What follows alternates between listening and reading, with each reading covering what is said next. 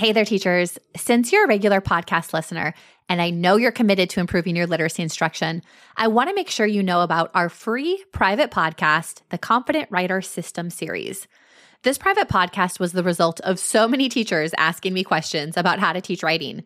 I'd get questions like, My schedule is already so crammed. How do you find enough time to teach writing? Or, My students struggle to write complete sentences and paragraphs. Yet I'm expected to get them to write a five paragraph essay by the end of the year. Help! so I decided to put together a five episode private podcast series that will teach you how to teach writing in upper elementary. In this short series, you'll learn the five mistakes to avoid when teaching writing in upper elementary, simple routines that will take your students from confused to confident, and manageable ways to teach writing every day without feeling rushed you're going to get access to a podcast workbook that is filled with freebies and writing resources. So if that sounds like something that you want, then head to stellarteacher.com slash writing podcast. That's all one word, stellarteacher.com slash writing podcast and sign up for this free private podcast. These episodes are only available inside the private podcast. And trust me, you're not going to want to miss them. You're listening to episode number 143 of the Stellar Teacher Podcast.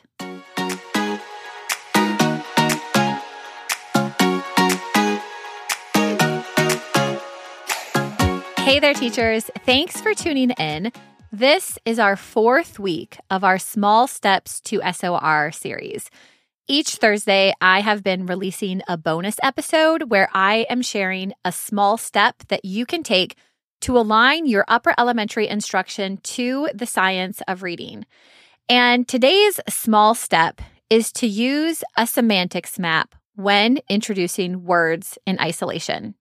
So, before we jump into the practical side of that step, let me explain how this aligns to the science of reading. And I'm hoping that I'm starting to sound a little bit like a broken record here when I explain how each of these small steps connects to SOR.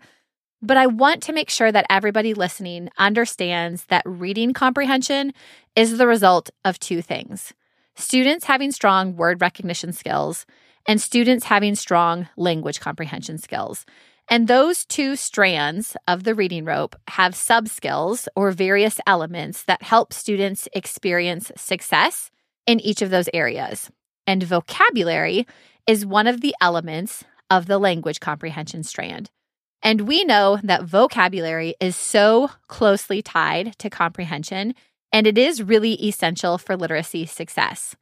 In fact, I read somewhere that adequate reading comprehension depends on a person already knowing between 90 and 95% of the words in a text.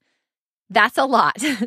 the research on vocabulary instruction indicates that while most vocabulary is learned indirectly, at the same time, some vocabulary must be taught directly.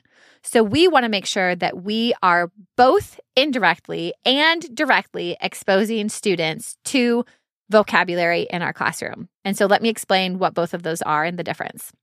So, indirect vocabulary learning is when students learn words and their meaning through daily conversations and general exposure. And this happens all the time.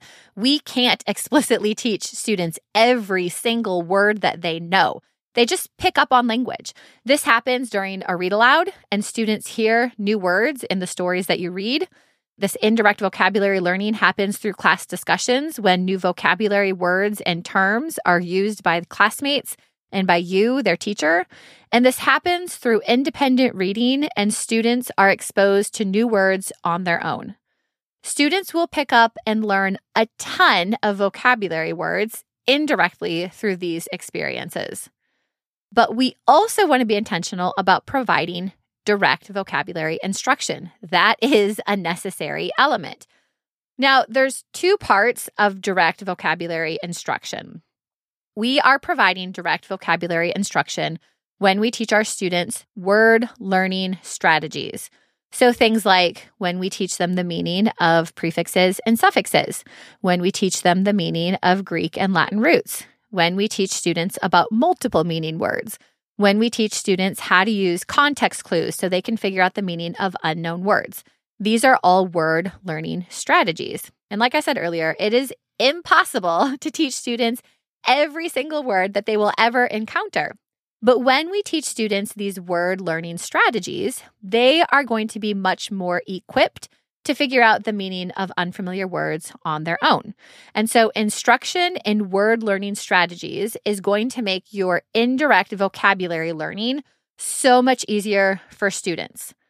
But we can't just rely on indirect vocabulary instruction. We are also, on occasion, going to have to provide our students with direct instruction where we explicitly teach them the meaning of individual words. Because there's going to be words that are going to be necessary, part of the background knowledge that they're going to need in order to understand a topic or a text. And so, explicitly teaching the meaning of individual words might happen before a read aloud or a shared reading experience in a small group lesson, or it might happen at the beginning of a science, social studies, or math lesson where students need to have a strong understanding of a specific content or academic word. And when we focus on individual words in isolation, a great tool that can make your individual word instruction so much more effective is to use a semantic map. And maybe you're wondering, what is a semantic map? I'm glad you asked because I am going to tell you. So, a semantic map is a graphic organizer that maps out words. And you can include a variety of semantic fields, which I'm going to explain in a little bit. There's no necessarily right or wrong way to put together a semantic map. You've got tons of options, but ultimately, having this graphic organizer that maps out words is going to help students understand the relationships and connections between words, concepts, and ideas. And I remember when I was in the classroom and I first started teaching second grade, we had a basal reader that I was required to use with fidelity. And every week, our weekly story would have a list of vocabulary words that connected to it. And we always did some sort of vocabulary activity every single day before we read the story. And usually, these vocabulary activities would focus on the words and the definitions of the words. So maybe one day students would read the word and they would look up the definition and write the definition. One day they would complete a worksheet where they were matching the words with the definitions. They might complete a multiple choice set of questions where they're having to select the correct definition and eliminate the incorrect ones. Or for fun, they might complete a crossword puzzle, which is basically just focused on words and definitions. Most of the vocabulary activities included in our Basal Reader focused just on words and definitions. But a word has so much more than just a definition. And when students have a really strong understanding of what a word is and what it isn't, they are much more likely to understand it and be able to use it on their own. So, a semantic map can have a variety of semantic fields, and you can honestly pick and choose which ones you want to include which ones you think will might be most helpful for your students. Obviously, on our semantic map, we need to include the word somewhere. And this is usually put in the center of your semantic map or somewhere towards the top. But then other elements that you can include and envision this kind of like a web. So you've got the word in the center and all of these categories are around it. Maybe you have the definition. Maybe you have a list of synonyms and a list of antonyms. Maybe you have some examples. These could be words, phrases, or sentences that explain this word in context. Maybe you have other meanings of the word if it is a multiple meaning word. Maybe you include the part of speech with specific examples. Maybe you include pictures or symbols of this word. Maybe you include a description of what this word is and a description of what it isn't. And you don't have to include all of those fields in your semantic map, but picking the semantic categories that are going to best benefit your students the most.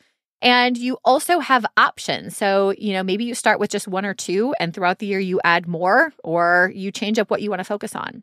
But focusing on more than just the definition is going to give your students a much richer understanding of the word. So let's talk about some times when you might want to use a semantic map. This could be a great tool to use during a read aloud. So this could be something that you build with your students before reading to help build their background knowledge on a specific vocabulary word. But you could also revisit it after the read aloud and add more examples or information about the word after your reading experience. This is something that you could have students complete on their own during their independent reading. Students could fill out a semantic map for a new or interesting word that they found in their independent reading text. This could even be something that you assign for homework and have students focus on it while they're reading at home.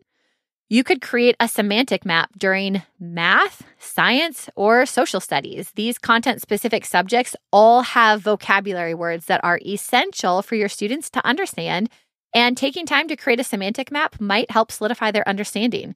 And if you are a departmentalized teacher, this could be a tool that you share with your co teachers to encourage them to focus on vocabulary instruction in their subjects as well.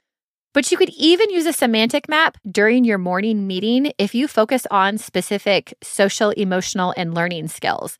Think about creating a semantic map for the specific character traits you want your students to focus on and to embrace. Think about how awesome it would be if your students had an in depth understanding of words like empathy and compassion and perseverance. If they understood these words beyond the definition, if they could give you a list of antonyms and a list of synonyms, and if they could give you specific examples of what that word looks like, if they could explain what do those traits look like in action and what they don't look like, and if they could even draw a picture and show you a scenario or come up with a symbol that represents that word, it would probably be so much easier for students to actually embrace and apply those traits to their personal life if they really understood what each trait meant.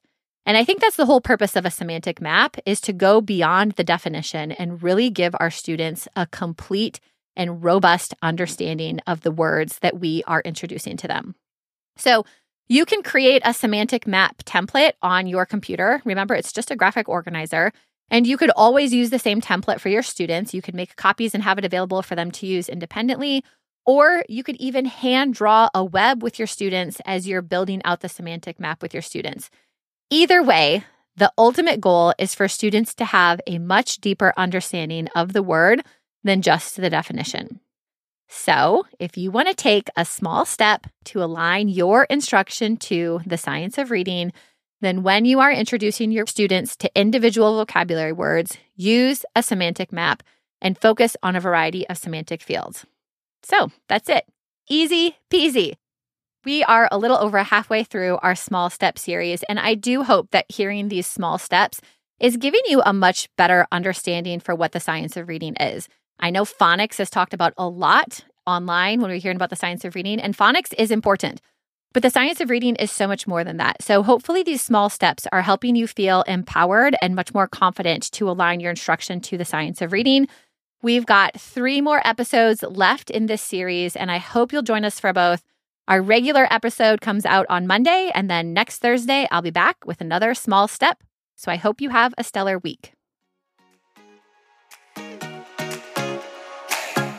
Thanks so much for tuning in to the Stellar Teacher Podcast. If you enjoyed today's episode and are finding value in this podcast, it would mean the world to me if you would follow along and leave a five star positive review. This helps me spread the word to more and more teachers just like you. And don't forget to join me over on Instagram at the Stellar Teacher Company.